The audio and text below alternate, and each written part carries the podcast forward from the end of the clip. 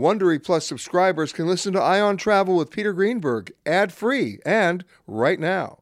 Join Wondery Plus in the Wondery app or on Apple Podcasts. This episode is brought in part to you by Audible, your go-to destination for thrilling audio entertainment. Whether you're looking for a hair-raising experience to enjoy while you're on the move or eager to dive into sinister and shocking tales, Audible has an exclusive collection of thrillers from best-selling authors that will keep you on the edge of your seat. Like James Patterson's first audio-only thriller, The Coldest Case. Experience stories like never before, where every chilling detail is brought to life by captivating sound design.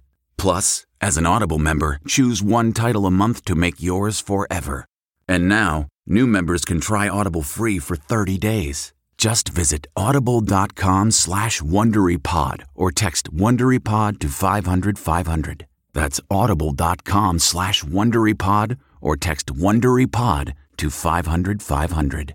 This spring, if you'd rather spend time enjoying your lawn instead of trying to keep it alive, there's good news. TruGreen is the easiest and most affordable way to get a beautiful lawn. All you have to do is water and mow, and they'll do the rest. Weed control, fertilization, aeration, and even some things you might not even think of. They'll do all of it, while you can do literally anything else. With TruGreen, you can have your lawn looking as good as a putting green. That's not hyperbole. TruGreen is the official lawn care treatment provider of the PGA Tour. TruGreen offers a satisfaction guarantee, and they have a verified best price promise, which guarantees you the lowest price with no compromise on quality. You do you. Let TruGreen do your lawn care. Visit trugreen.com to get the best lawn at the best price with the best people guaranteed. This is the Eye on Travel Podcast with CBS News travel editor Peter Greenberg, presented by Clear. Enroll today at clearme.com slash ion travel and try Clear at the busiest airports nationwide. Hi, everybody. Peter Greenberg here, and welcome to another edition of the Eye on Travel Podcast. This week, my conversations in Istanbul, on Turkey, and the state of travel and tourism around the world. I was in Turkey to shoot my latest one hour special for PBS, but it also gave me an opportunity to talk, to listen, and to learn. And if you believe, like I do, that Istanbul is still the crossroads of the world, then you're in for a treat, as we put at least some of that into perspective. I had an extended talk with author, TV personality, and one of the premier Turkish guides, Saffet Tonguç, and then a deep dive into art and design with historian Serdar Gulgun. And last but not least, my talk with Mehmet Yarangumelioglu. Try to say that three times fast. He's a young true Turk who showed me a side of Istanbul most visitors never see. Okay, it's time to commit. 2024 is the year for prioritizing yourself. Begin your new smile journey with Byte, and you could start seeing results in just two to three weeks. Just order your at home impression kit today for only $14.95 at Byte.com. Byte clear liners are doctor directed and delivered to your door. Treatment costs thousands less than braces, plus, they offer financing options, accept eligible insurance, and you could pay with your HSA, FSA. Get 80% off your impression kit when you use code WONDERY at Byte.com. That's B Y T E dot com. Start your confidence journey today with Byte. My next guest, I don't think he'll get angry at me if I call him Mr. Turkey. He's an author of many, many books, television personality, probably the most recognizable guy on television when it comes to Turkey and travel. So, of course, I had to have him on the air. Uh, Saffet Tonguç, how are you, sir? Thank you very much, Peter. I wish I was Miss Turkey, but thanks for this. No, I said uh, you're great... Mr. Turkey, yes. not Miss Turkey. Oh, I'm sorry, Mr. Turkey. we always hear no. about Miss Turkey. no, no, no. But maybe the, I'm going to be the first one. Thank you. You could be. It could happen. Why not? Never Uh, too late. And, you know, you have an unending love affair with this country. You have an unending love, love affair with what I'm looking at right now, the Bosphorus. Uh, you did a book on it. Uh, what does, you know, in the year of 2021, in the midst of a pandemic, with countries closing down or at very low capacities, the economic impact being so strong, you know, but Turkey has remained a country that's more or less open to Americans. Uh, you don't, there's no quarantine yet. Um, there is a three-day, 72-hour COVID-19 negative test uh, requirement, but there's also that for me to go back to the United States. So, but it didn't restrict me from coming here. Where do you see Turkey in the next couple of months? Uh, are you turning the corner? Well, actually, I think it's going to be a better season than uh, last year. And uh, last year, we had a lot of Americans, as you said, who came to Turkey, so that I had guests that I toured in Istanbul and also in uh, different parts of uh, Turkey, like in Cappadocia, in Antalya, in uh, Bodrum. And uh, I think uh, more Americans will be interested in Turkey because it seems that there are a lot of countries in Europe which are totally shut down or locked down. In that respect, Turkey will be a target market for them. And also, Turkey is always a surprise for Americans because I've been guiding Americans for the last 35 years. And, you know, they mostly came to Turkey after there no places left in Europe. So, so Turkey said, was the last resort. Exactly. They said, there's this place called Turkey. Let's go and try Turkey this time. And as they came with very little uh, expectations, they were always amazed with the beauty of this uh, country because Turkey is the crossroads of civilizations. This is the place where East meets uh, West. And this is the city which has a history of 8,500 years. And, you know, only Istanbul is the city in the world which was the capital city of three great empires, starting with Roman Empire, then Byzantine, and finally Ottoman. So there's no other city like this, and it's the only city where the sea runs through the city. It's not just a strait; it's uh, like a big sea because you can see cities which are by the river or by the ocean, but uh, literally the sea runs through this uh, city, separating it into two continents as Asia and uh, Europe. So that's why this is the only city that is located on two continents. I think that's in that respect we are very lucky, and we will have a lot of guests from United States. And the other thing is, as I, I know this is radio, but as I'm looking at you right now, I'm looking beyond you to see the Bosphorus. My eyes are always transfixed on the traffic in that water. It's always the big ships and the little ships and the little fishing boats next to, you know, huge tankers. Um, it, it never ceases to be active. Exactly. You're right, Peter. And uh, in the past, there were 65,000 ships crossing uh, Bosporus a year because this is the only way out from the Black Sea or only way uh, to the Black Sea. And that's why the biggest wars of the world uh, were uh, fought for uh, the Bosphorus and for the other strait, which we call uh, Dardanelles. Uh, so I can tell you that 3,240 years ago, Trojan War was fought for this. And poor Helen was just a, a figure in that war. The main reason was totally economic. And also the It always is. Yes, yes, it is. And also during the First World War, you know, the Lord of Admiralty of Great Britain, uh, Winston Churchill chose this as a new theater uh, for the war, and that's why the uh, ships wanted to cross Dardanelles. Fortunately, they could not do that. So, in that respect, Dardanelles and Bosphorus are very important straits. And nowadays, every year we've got like 40,000 ships crossing the Bosphorus to go to Black Sea or to bring the oil or other commodities from the Black Sea to the warm uh, waters. Uh, that's why it's very important, and I think it will be always very important. And the other thing that most American travelers don't realize, and I try to, you know, every year for Christmas, I try to give my friends, who I think are reasonably intelligent, their Christmas present. You know what it is? An atlas. Because they don't really realize what's out there. And when it comes to Turkey, they have no clue all the countries that Turkey borders. Exactly. Can you name them? Well, uh, first of all, in the west, we've got Greece. Then we've got Bulgaria. Uh, to the north, we've got uh, Russia, but we don't have uh, physical borders. It's just to the north of uh, Black Sea.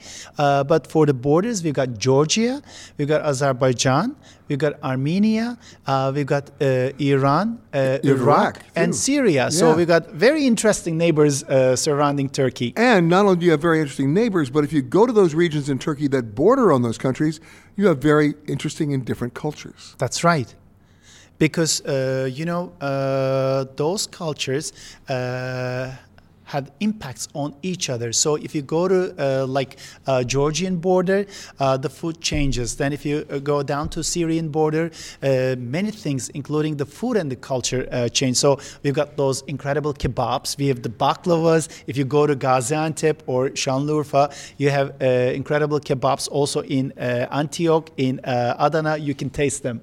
And you forgot one in Antioch or Antakya, Kanafe. Ah, kunefe is one of my uh, favorites, and uh, this is like shredded baklava with melted cheese. You know, it sounds weird to have uh, cheese in a dessert, but it adds a lot of uh, taste to it, and it's really so delicious. And I agree with you that uh, it's a wonderful dessert. And I know there are people out there now selling frozen baklava I mean, or frozen kanafe. Don't buy it. You got to have it hot off the coal. That's right. Uh, that's the way uh, how they uh, do it in the marketplace of uh, Antakya, or with its ancient name Antioch, which was one of the most incredible cities of the uh, ancient times. You know, uh, Peter, there were only four cities which have been illuminated during the nighttime with the torches. One was Antioch. The other one was uh, Rome, and there was Alexandria and also Ephesus. And we're very lucky that two of them are in Turkey. And it's also very interesting that in Antioch, there's this unbelievable hotel. When they were building the hotel, underneath they have found incredible mosaics. Even they have found the biggest single mosaic of the world, which is almost 10,000 square foot. I was just there. I met with the owner. It, it blew me away. Imagine a hotel that was just built as a hotel, and the minute they started excavating, it was like, whoops. And then they realized what they had. And nine years later, they were finally able to finish the hotel on the condition that they built it over the, the discovery that they found. Exactly. They yeah. uh, built it upside down so that uh, you can still see the mosaics underneath. And I was the very first uh, TV person uh, who made a show about the hotel. And then I also uh, did a live broadcast on my Instagram account, Saffet Emre Tonguç, and more than uh, 2 million people watched it in my IGTV uh, because it's such a unique place. I have, a, I have something to reveal to you. That's how I discovered it. I saw your thing.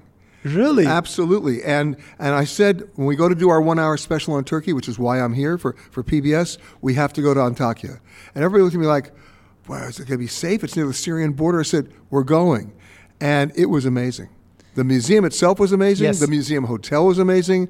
And the kunafe was amazing. and uh, you know, in general, the food in uh, Antioch is wonderful. It is. And Antioch is also very important for Christianity because it was the city where the Christians have named themselves uh, the believers of Christ, which means Christians, for the first time in the whole history. Well, I snuck into that little bitty church in the hill. Yes, exactly. St. Peter's, St. Yeah. Peter's Church. And, you know, it's in a cave uh, because, you know, all the old churches of uh, St. Peter have been built on top of a, a, cave. And this is one of the earliest examples. And according to many sources, it's the first church of Christianity. But you know, uh, when you go to Tarsus, which is very close to Antioch, uh, Tarsus is the birthplace for St. Uh, Paul. And St. Paul was the person who made Christianity a religion. And in that respect, uh, you know, he had uh, seven churches of Asia Minor. They're all located in Turkey because Turkey's old name is Asia Minor, as it's an extension of Asia.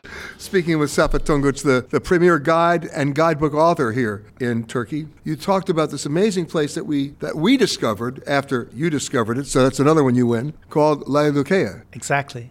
Unbelievable. You know, most American visitors who've ever come to Turkey in the past, many of them came on a cruise ship and they saw Ephesus. And that's on the on the other side. It's on the western side. And and I remember the first time I saw Ephesus, you climb up and you see all those old toilets lined up and it, it's just like wow, you remember that? I have to say Ephesus has nothing on Laodicea? Exactly. Well, uh, first of all, uh, most people don't know about Laodicea. Uh, uh I pronounced it wrong. Laodicea. Exactly. And uh, you know, it's very close to Pamukkale, which is one of the national wonders of the world, and it's in UNESCO uh, Cultural Heritage list because we've got 19 places. Yes, those water terraces in Pamukkale were amazing. But isn't it interesting that almost all the tourists who go there don't often get to see that church. Exactly. They just stay there and they leave. They think, oh, that's like an amusement park for them. If they go a little bit further away, not that far drive, they're going to get to that church. Exactly. And, and if they, they go a little bit around the corner from Pamukkale, they're going to come across that theater. Right. That amazing theater yes. that is so well preserved, where they still have performances today. Uh, and in fact, when we were there doing my show, a group of music students was rehearsing, and really? we were able to shoot it. It was just fabulous. Uh, and the other name, the ancient name of Pamukkale, is Hierapolis, or the sacred city, and that's the city where uh, Saint Philip was martyred, uh, which is an important site for Christianity as well. But as you say, most people unfortunately miss this incredible Laodicea, and uh, there they had one of the uh, seven uh, churches of Asia Minor, Yeah. and uh, this one is in a perfect condition because it has been restored to its former glory. As you said, uh, by chance they have uh, found it because they had churches in, uh, you know, uh, Ephesus, in Smyrna, which is today's Izmir. Uh, there was one in Pergamon. The other one is uh, Sardis, which is like only one and a half hours away from Izmir. But this was in uh, in a perfect condition. You can see the mosaics. Uh, you can see all the little details of a, church. That's why it's one of the unique places uh, for Christianity. And you know, one of the uh, seven churches of Asia Minor was in Philadelphia, which is in today's Turkey. That's why in the United States there is a place that is called Philadelphia, coming from Turkey, like many other places, like Troy, also uh, comes from Turkey. Well, that brings up my next question. What happened to the horse? Well, actually, the horse was uh, just a myth, I guess, because you know, uh, Homer tells us the story about this beautiful lady called Helen who has been abducted and who has been brought to uh, Troy. That's why the war uh, started between the Greeks and the Anatolians or the Trojans. And then he says that uh, the war lasted for uh, 10 years, but they could not come to an end. And in that respect, the Greeks played a trick and they just left a horse in front of the uh, city walls, and the Trojans were Thought it was a very present. happy. They thought it was a present. Exactly, because they withdrew. They uh, went to uh, an island called Bozcaada, or with its ancient name Tenedos, and they waited there. So the Trojans drank all night long, took the horse inside, but there were the hidden uh, Greek soldiers uh, inside the horse.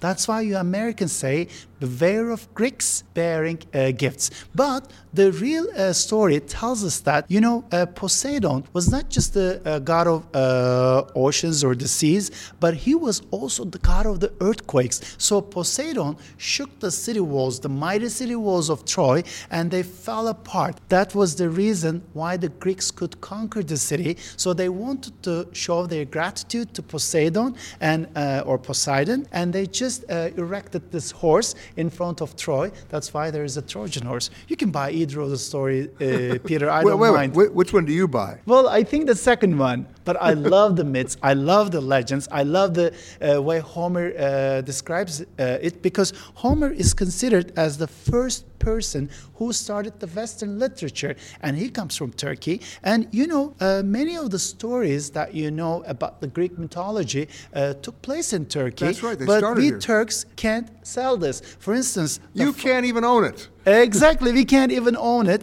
And for instance, Herodotus is the father of history, and he is from Halikarnassus, which is uh, today's Bodrum, like the Saint Tropez of Turkey. Then uh, from Amasya, from the uh, north of uh, Turkey, comes another important person who is Strabon. He's the father of uh, actually geography, and all those uh, famous philosophers were from Turkey, like Diogenes was one of them. Then you can see Herodotus, who was uh, from Ephesus. So we can see all this uh, famous name. Well, there's one conclusion I have to draw from this. They Yes. each had a very bad publicist. That's right. They, they couldn't get their name out there. There was bad branding. I, I definitely agree with you. Well, let's turn things around and talk about where we are right now. This incredible hotel, the Çırağan Palace. One of my favorite hotels, by the way. Why? Well, because this was uh, the uh, place where the Ottoman sultans lived. So this is a real palace where all those celebrities uh, stayed. I guided more than 150 uh, celebrities from uh, different corners of the world, including United States, like Oprah Winfrey, Martha Stewart, Robert Redford, Kevin Spacey, Billy Crystal, uh, Matthew McConaughey, Penn Badgley, Michael Douglas, Catherine Zeta-Jones, Michael Kors, uh, Calvin Klein. Wait, wait, wait. Some you're, not, of you're not name dropping, are you? no, no, no. Just uh, telling you, uh, only a couple of them, not all 150. and uh, Peter, actually, some of them stayed in this hotel. Even Oprah Winfrey. And was Oprah a well behaved guest? Uh, she was wonderful. Yeah. And uh, most of the time, people ask me after all these uh, important names, who was the most impressive person for you? And I always say Oprah Winfrey because, you know, she was real. I mean, she is who she is that you see on the screen. Most of the time, you see different personalities behind the uh, screen. Uh, and, uh, you know, I have a. Uh, Did she know anything about Turkey before she came? Well, actually, uh, she came to Turkey first in 1993. And uh, that was the reason why she took all the people working for her and their families on a cruise ship in 2019, in 2009 after the credit crunch of 2008. So she toured them for two weeks. And in Çırağan Palace Kempinski, she gave a big speech to this 1,750 people that she was touring.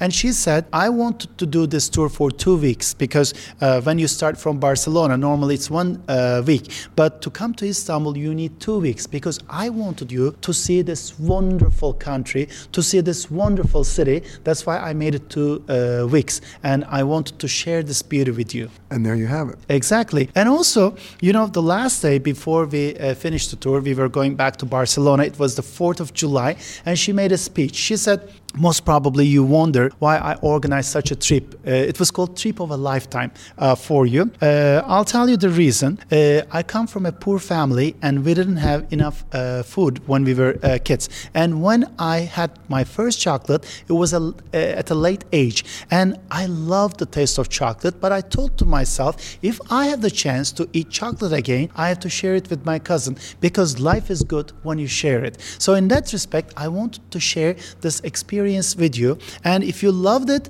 don't send me letters because uh, I don't have time to uh, read 1,750 letters. But if you're happy, I want to see you uh, it in your eyes. So if there's happiness in your eyes, that's the biggest thanks letter for me. And then she gave each of them a Pontiac. No, exactly. No. Okay. in Istanbul, you've got the Asian side, the European side. Most people come to the European side not everybody gets over to the Asian side. You know, they don't go to the Kadıköy market. They don't go, you know, they, I, or take the ferry from there over to Princess Island. Right? That's just for locals. But what a surprise Princess Island is. Exactly, and I really feel pity for the tourists who only come to the historic peninsula because they think that it's Istanbul. Actually, Istanbul is such a big city. Istanbul is uh, bigger than the population of uh, a lot of countries. Like 130 countries have smaller populations in the world than Istanbul. So I tell them, uh, please do the cheapest and shortest intercontinental trip of your life because to go to Asia uh, from the European side is only 10 minutes and it takes you uh, there uh, in 10 minutes and less than $1. And go and see Kadıköy Market, which is a wonderful place. And also, Princess Islands are amazing because no traffic is allowed on the traffic no islands. Cars. No cars. Uh, they used so, to have horses yes. carriages, but there were some animal rights issues, and they finally got smart, and they're exactly. gone. And now, if you really desperately need to get around, there's some electric but most of the time, you're walking. Yes, and uh, it's wonderful to walk around or to ride a bike. There are all those old Ottoman houses uh, yes. made out of wood. Wood. Yep. It's very stylish, so it's one of the best places. But most of the time, you know, the name sounds very romantic, Princess Islands, but it has got a sad story behind it. The reason is, you know, uh, during the Byzantine times, the uh, princes who were a threat to the emperors were blinded and they were sent as uh, you know, uh, kind of uh, slaves uh, to uh, those islands. That's why it's named Princess Islands.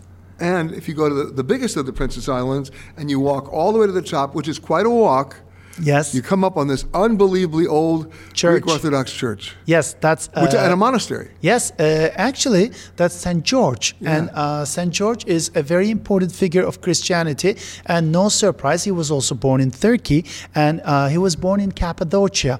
And uh, you know, even they took uh, a cross, an icon of Saint George from Cappadocia. They took it to a neighboring country, and that's why it's called Georgia okay?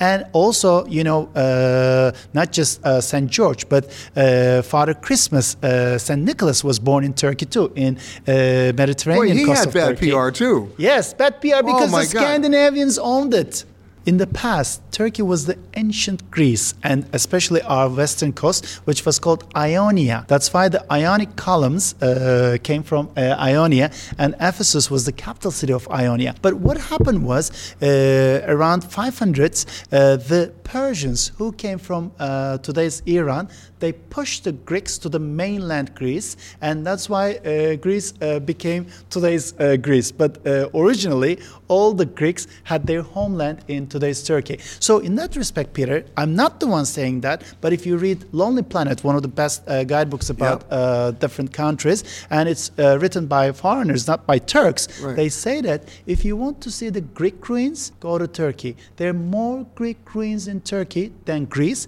and they say that if you are interested in Roman history, it's not Italy that you should go. Go to Turkey because Turkey has more to offer to you regarding the Roman uh, ruins. Uh, and the uh, reason is so simple because Turkey is like a crossroad of civilizations. Why? Because if you want to go to east or west, you have to cross from Turkey. Otherwise, you have to go over Russia, which is longer and colder, or you have to go all from uh, the North Africa all the way to Morocco to go to uh, Gibraltar, and that would be very hot and again very long. So Turkey was the uh, crossroads of all civilizations, and we've got more than 30 different civilizations in this amazing country. So, what I've just concluded from that, first of all, number one, Turkey's got bad PR. Yes, very bad PR. And number two, I We're just, not met, good I, at I that. met I just met Turkey's PR guy. You, you.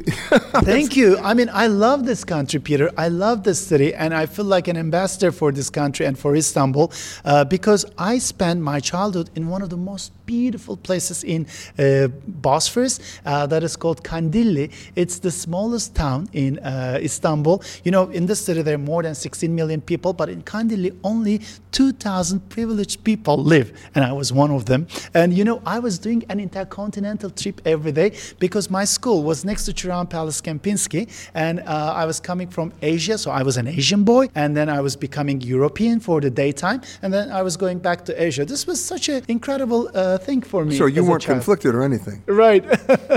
When people first come to Istanbul, very first time, what's you know obviously they're going to be blown away by San Sofia and Topkapi, uh, Blue Mosque, etc. But what's the one thing that surprises them more than anything else? uh, other than those things? Yeah. Well, actually, uh, don't limit me uh, to one place, uh, Peter, because this city has so many things to offer. I've written uh, 12 books about Istanbul, and one of them is the most concise book, uh, which is called Istanbul, the Ultimate Guide. If you walk around with this guide, you need 100 days to discover this city, which means literally more than uh, three months. But uh, there are a lot of hidden gems, like Fener and Balat are wonderful districts of Istanbul. And you know, it's like Florence, uh, but in Florence, you just see the Catholic churches. But in Fener and Balat, you see the center for the Greek Orthodox Church, uh, the Patriarch's uh, Church. And then you see uh, the Armenian churches, you see the beautiful synagogues, because Balat used to be the former Jewish uh, neighborhood of Istanbul. There is this amazing uh, Greek uh, high school, which is located on top of a hill overlooking the whole city and also the Golden Horn. And if you go to Chora Church, which is another gem, hidden gem, and you know, it was one of the most beautiful Byzantine churches with unbelievable Byzantine mosaics and frescoes. If you walk only like five minutes uh, down the road, you see the only wooden uh, synagogue of Istanbul. Then you just go another five minutes and you see this incredible ch- uh, mosque of Sinan, who he built uh, for the daughter of Sultan Süleyman the Magnificent. So only in a very small district, You see it all. Yes, you see the church, the synagogue, the mo- uh, and uh, mosque, all the best examples. And does everybody get along? Yes, definitely. I love it. Yes. Uh, very ecumenical. I love it. Yes, and uh, I think that's the surprising thing about Istanbul. Istanbul is very up, uh, welcoming, especially uh, the Turkish hospitality is so important. But unfortunately, there are a lot of ignorant people who have just the prejudices and who don't know how beautiful this city is. Well, you do. Uh, exactly, and I'm ready to show them this beautiful city. Saffet Tonguç, always a pleasure. And let me tell you what's coming up because we're going to run out of time for this hour. But when we come back, and you're going to laugh when I tell you this, do you know what I did last week? What? I went fishing on the Galata Bridge wow. with all the local guys. Right? I had my pail, my bucket, my bait, my rod, my reel, my hook. I caught something. Okay. I did. It wasn't a big fish. It was a little bluefish. And then what did I do? I got a little grill out with some charcoal. I cooked it right there. Oh, that was a great experience. I got it right there. And a little simit, I'm in. When you're in, uh, in Istanbul, do what the locals do.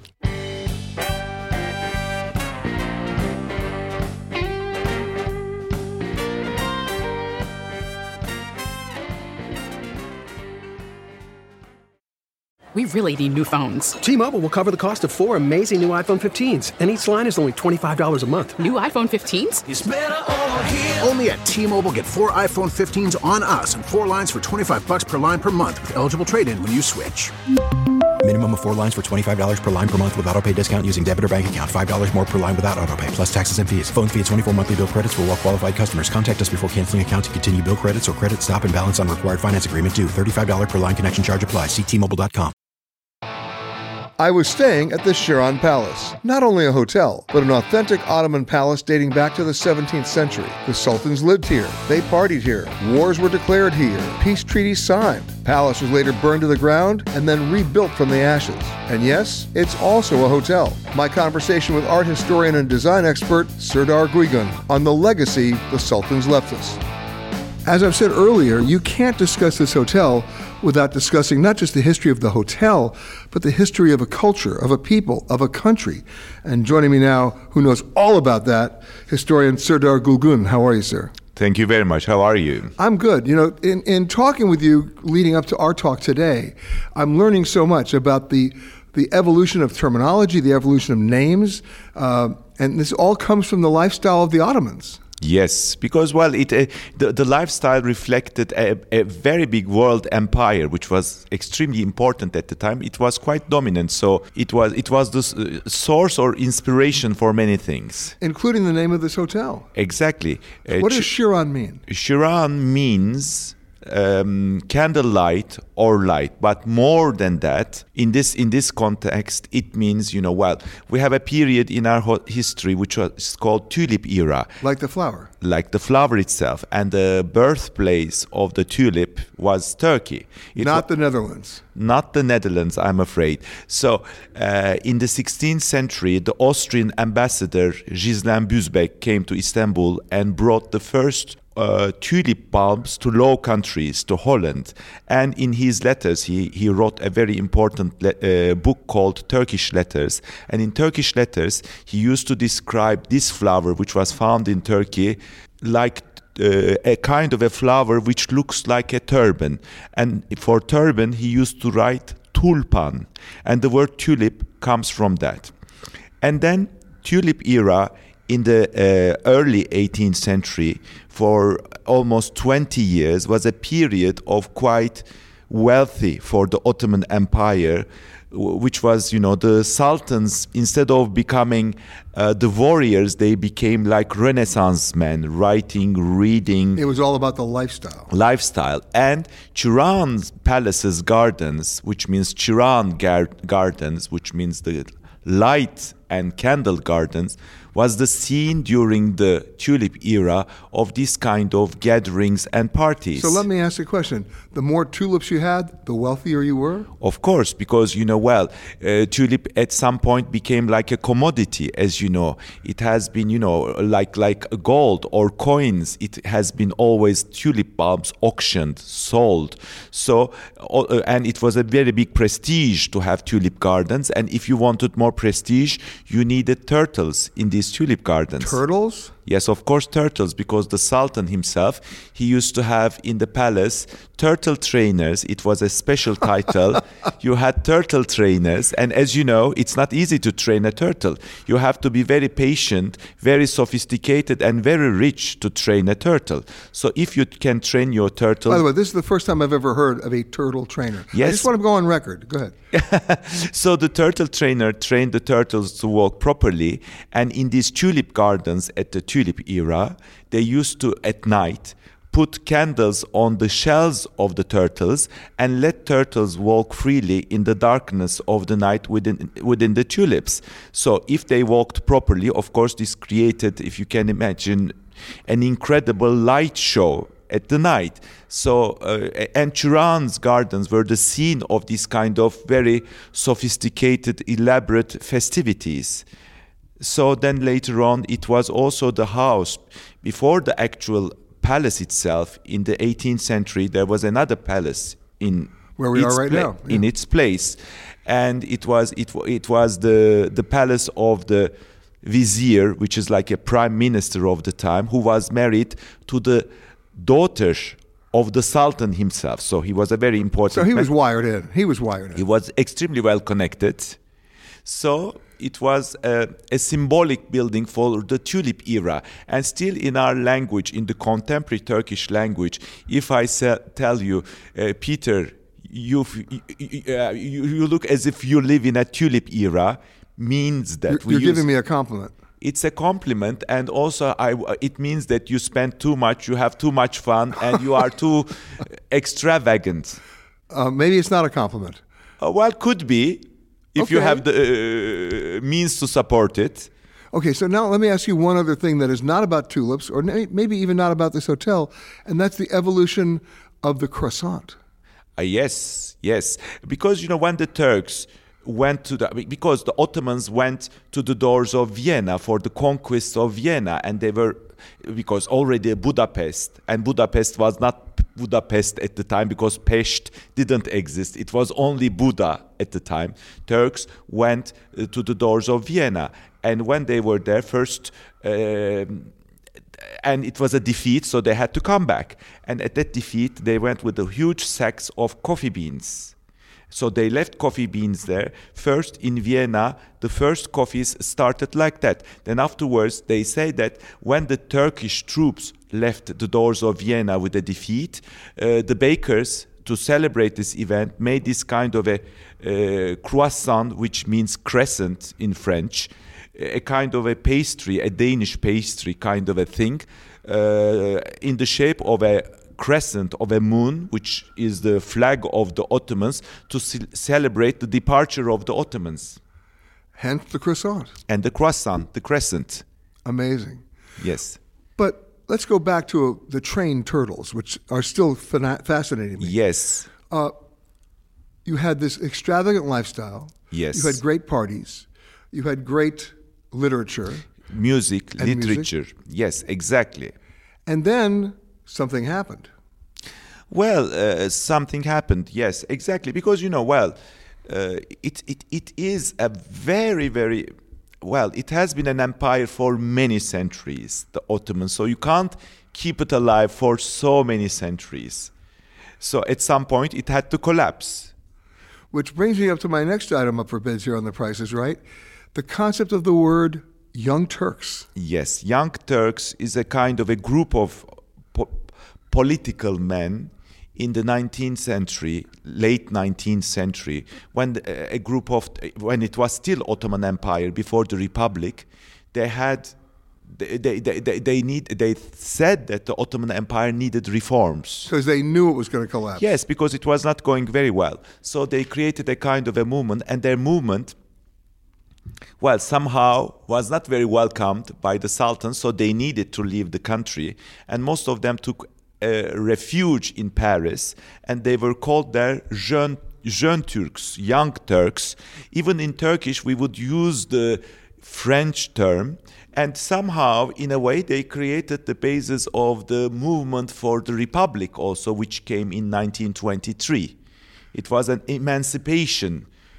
And of course, everywhere you go, it's inescapable. There is either a picture, a photograph, an artist drawing, or a statue of Ataturk. Yes, exactly. He was our hero because somehow, uh, because if Ataturk probably wouldn't appear, probably we would have been colonized at some point. Without the Young Turks. Without the Young Turks, exactly. Without uh, Ataturk. So uh, it was, well, all the empires were collapsing on the other hand at the time. The Austrian Empire was collapsing, Prussian well, the world was collapsing. Yeah. The world was getting redefined, and of course, Ottomans took their, their share. And also, at the same time, this palace was more or less collapsing, right? It got burned. Yes, exactly. Because, you know, well, it was, it was first of all the, the palace of in the 18th century where all these, the Çırağan activities, the Çırağan part- parties happened in the garden. Later on, they demolished it to make a new palace by Abdulaziz. And Abdulaziz made this palace. And this palace, for a while, uh, became something like a parliament for a very short time. Then later on, if I'm not wrong, around 1910, it was burnt. And then after that, if I remember my artist depictions and drawings, wasn't it also a soccer field? Exactly. Even, you know, well, it will tell about my age probably, but, but when I was a little boy, I remember that people used to play uh, soccer, football, Football. on the grounds of here. That I remember very vividly. It was something like a ruin, remains of the walls of the palace, and it was sort of, I, I vividly remember that people playing football on the grounds of Çırağan Palace. Did you win your games? No, I was probably I was too young to play at the time. Probably more serious ones were playing at the time, but I remember vividly. I mean, to give ourselves a sense of place, and for my audience, we're sitting here in the old wing of the rebuilt palace with all the architecture still preserved and the construction still preserved, looking out over one of the most uh, majestic, amazing waterways in the world, the Bosphorus, Yes. connecting Europe to Asia. When we last left off, the palace was burned, it was abandoned. Yes. Um, there was a soccer field here. Um, I mean, the structure of the building remained, but it was just hollow. It was gone. Yes, it was gone. I And, remember. and then what happened? then it has been restored into its glory. Then became this sort of the first palace hotel of Istanbul. That I remember that also very well. I was quite at of a certain age at that time. I mean, it still retains its physical sense of a palace yes, because it's a palace. how high are the ceilings right now? Well, I would say seven or eight in the room in which we are. It's a it's a it's a real palatial room because you know these rooms, these palace rooms in the Ottoman world, in a classical classical Ottoman palace or in a mansion, you didn't have corridors like you have in the Western houses. You have rooms like the one in which we're sitting, which open to a central hall that we call a sofa room. A sofa room. A sofa room because I'm so, I think I'm going to start hearing the derivation of a couch. Yes, you are completely right because the first travelers in the 18th century or maybe earlier, when they started to come to Istanbul, they were if they were lucky they were entertained if they were important ambassadors and etc in this kind of palaces like Çırağan and when they came into these rooms opening to these central halls that we Turks still we call it a sofa room for us sofa is the name of this central hall the room itself. But since the sofa rooms are full of low settees that we would call Turks divans the first travelers they took the name of this furniture after the name of the room itself and for the divan they put the name sofa Now we know. yes And if you look around this hotel, especially in the old wing here, it's not just central rooms and little rooms, it's chandelier after chandelier after chandelier. Every wall is, is, a, is a piece of art. Exactly, because you know, in a classical Ottoman interior, compared, of course, this one is a 19th century palace. In the 19th century palace, uh, gradually European influences started to come in, but still you have the basic Ottoman ideas which made this palace. For example, you see that all our walls and all our ceilings in this palace are completely decorated. Uh, so the reason for that first we didn't have the tradition of hanging paintings on the walls like in the west. So for not to keep our walls empty we had this sort of stenciled or fresco paintings on the walls and ceilings. And another element we didn't have the big tradition of uh, furnitures like in the west. In a classical ottoman house a room was made more with divans and ottomans. Ah, another word. Another one. I have a few of those. Thank you. Yes. So that's why, since the furniture was quite simple, the richness of the interior had to come from the walls and from the ceiling itself. The rest was quite uh, subdued and plain, but again decorated with oriental carpets and oriental embroideries as cushions. For example, an Ottoman sultan perhaps didn't have a four poster bed like in the West like a westerner king but instead of perhaps he had such a quilt facing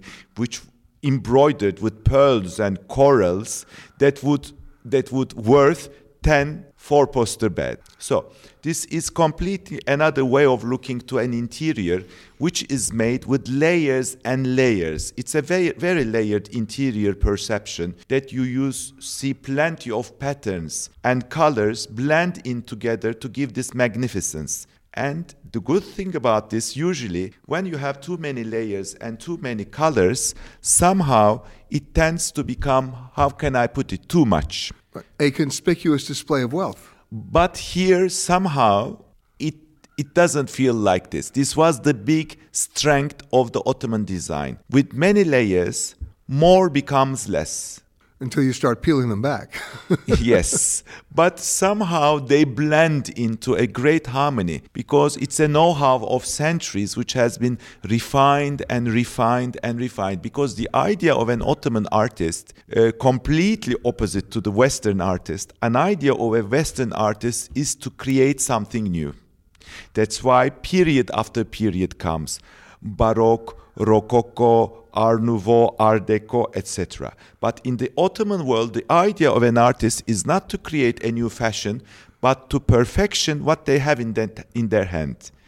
So, which creates refinement of a one style over centuries, which becomes quite sophisticated at the end. So, what you're trying to tell me is the Ottoman philosophy was if it's not broken, don't fix it. Exactly, exactly. Because as they say, you can buy anything but patina. patina of an interior, patina on a person is the most precious thing because you can buy something new just with a click nowadays. But patina and the heritage uh, and the culture, you, this is something that you have to have and, and cannot replace. And this is something that you'll see in every inch of this hotel. Of course. Because they've preserved it. Exactly, the, pat- the patina of the hotel, and it's becoming more and more uh, uh, patina, uh, how can I say, the aging gracefully, because aging gracefully is very important. Well, it, it makes it iconic. It does indeed and I thank you for sharing those stories with me. Now I know the derivation of croissant and yes. sofa and ottoman and a few other things.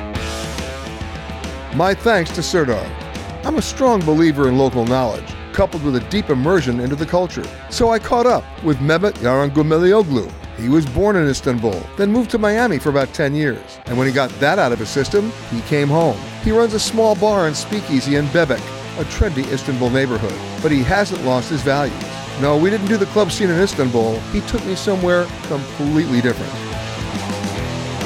Throughout the show, I've been talking about my experiences in Turkey with some of our guests, where we've gone, what we've done, what we've discovered, what surprised us. Uh, my next guest took me on a little journey as well. We didn't go very far in Istanbul, but we really made some progress.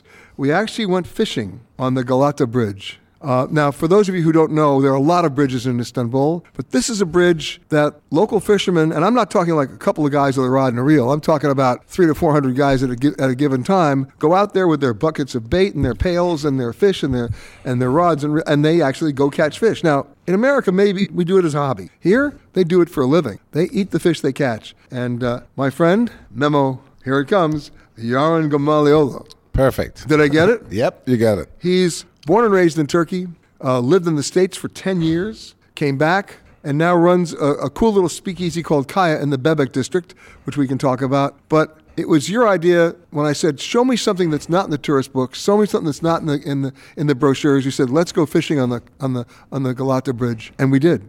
Um, as you say, it's not only about business to these people; it's a part of living. So you could be a security guy during the day and you could just finish your work and come to Galata Bridge and catch your fish and take it to your family to eat that day. But people do this every single day, rain or shine. Exactly, and it's it's been present since since the start of civilizations in Istanbul. And by the way, this wasn't like the only time there's been a bridge in Galata. No, it's actually the fifth bridge in Galata. The first bridge uh, was built in the Golden Horn, not in the same place as Galata Bridge today, but it was up north by the river. It was built in the 6th century by the Romans. It was the first bridge in that Golden Horn. And then after that, I think it was 1453 when Ottomans were taking over, they called it the second bridge where uh, Mehmet the Conqueror II, he put ships next to each other so that the troops It was a floating cross. bridge. It was floating a floating bridge, bridge, yeah. but it was just ships just tied to each other. And then after Mehmet, I think it was 30 years later, uh, Bayezid II said, "Why don't we build a bridge here, actual bridge, so that we can actually um, connect two parts of uh, the, let's say." When Ottomans took over, it became the Topkapı Palace, or the historic peninsula, we call it, became more of the um, traditional and uh, conservative part of Istanbul. But there was a lot of other religions and other cultures living in Istanbul at the time, and they were located in Taksim area, Harbi area. So that bridge, the idea was to connect both sides of Istanbul. To this day, that I tell you, that's where East meets West for the city, and they were trying to connect the East, the West, and the cultures and the. But then even. Leonardo da Vinci gets involved? Yeah, I think uh, the first design was built by Leonardo da Vinci, and they didn't.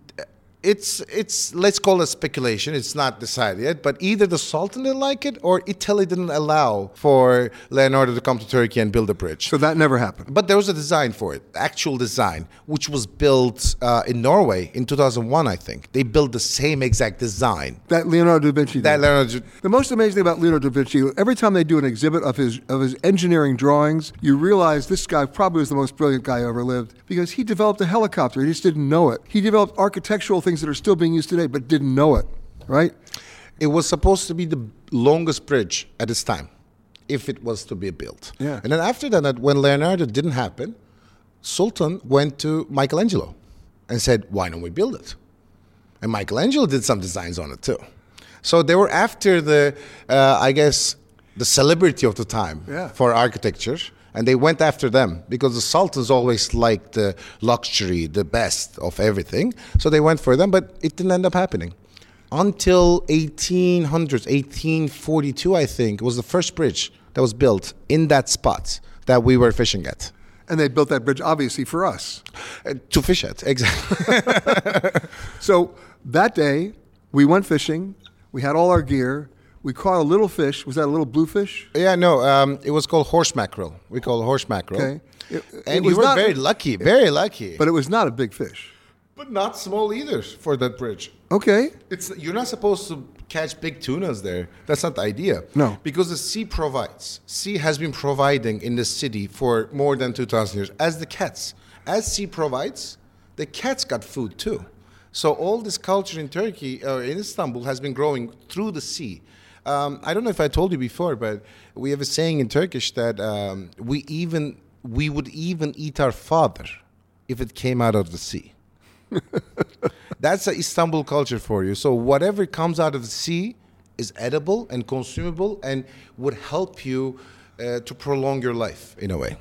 And you're in. And you're in. Exactly, exactly. And then you and I went and got a small little grill, threw some charcoal on there, and we cooked it. Um, most commonly, a lot of uh, part of the culture too. There weren't restaurants. There weren't a lot of um, official places. People would just sit by the Bosphorus, drink their beers, have their wine, drink their rakı, And their cook their fish. fish. Exactly. Before they got home to their wives. Well, wait a second. You mentioned the dangerous word there, raka. Rakı, yeah. Explain. Um, rakı, we call it our national drink. It's made with uh, it's uh, um, the core is aniseed. It's made with aniseed, so very similar to arak in Arabic Right. culture or ouzo in Greek culture. Very licoricey. Very licoricey, but ouzo is like 35%, which is 70 proof for the US listeners. Uh, they call it proof, right? So, uh, but rakı is like 45%, which is 90 proof. Whoop. So ouzo, yeah, you get a little drunk, but rakı, no, like, it gets you going. So, how do you say in Turkish designated driver? Uh, taxi. Yeah. we call it taxi. so, you were back in Florida for 10 years. Then you came back home. What brought you back home? Um, to be honest, uh, Florida was a great time uh, as a foreign, not as a foreigner, but as someone who's not necessarily in the American culture too. Uh, you get to portray yourself, and people like to listen to you and get interested in you. So there's a lot of stories there. But um, as the as uh, mortgage crisis happened in 2008, and people started getting kicked out of their businesses and stuff like that. So um, I didn't really like the way it was going. I didn't want to pursue a career there. And as as I said to you before, I saw that I was going to be a little fish in a big market. But coming my background, having my Istanbul background, I thought that I was going to be a semi-middle fish in the sea. rather And now you've got a bar Yeah, uh, we got a speakeasy bar called Kaya in, Be- in Bebek. in Bebek. Yeah, the idea was to have this um, East Village attitude bar for New Yorkers there. East Village, laid back, like a dive bar slash izakaya, all those San Mark's yakitori places. Have that mixed, but the area is West Village. My thanks to Mehmet, to Serdar Gulgun, and to Saffet Tonguç. And my thanks to you for listening to this Eye on Travel podcast. For more conversations with the leaders in travel, as well as answers to your travel questions, be sure to rate and review this podcast wherever you happen to listen to podcasts. And for all the breaking travel news, and as you may have noticed, there's a lot of it every single day, just log on to petergreenberg.com. Special thanks to our sponsors at Clear. Enroll in Clear at clearme.com slash Peter and zip through busy airports nationwide. If you like Eye on Travel with Peter Greenberg, you can listen early and ad-free right now by joining Wondery Plus in the Wondery app or on Apple Podcasts. Prime members can listen ad-free on Amazon Music. Before you go, tell us about yourself by filling out a short survey at wondery.com/survey. You know how to book flights and hotels. All you're missing is a tool to plan the travel experiences you'll have once you arrive. That's why you need Viator. Book guided tours, activities, excursions, and more in one place to make your trip truly unforgettable. Viator has over 300,000 travel experiences to choose from. Everything from simple tours to extreme adventures and all the niche, interesting stuff in between. So you can plan something that everyone you're traveling with will enjoy. Real traveler reviews give the inside scoop from people who've already been on the experiences you're considering. So you can plan with confidence. Free cancellation helps you plan for the unexpected. And 24 7 customer support means you can travel worry free. Download the Viator app now and use code Viator10 for 10% off your first booking in the app. Find travel experiences for you. Do more with Viator. The Hargan women seemed to have it all. We were blessed. My mom was amazing. But detectives would soon discover inside the house there were the bodies of two women. A story of betrayal you would struggle to believe if it wasn't true. I am just praying to God, this is a sick From 48 Hours, this is Blood is Thicker The Hargan Family Killings. Listen to Blood is Thicker The Hargan Family Killings early and ad free on Wondery Plus starting May 1st.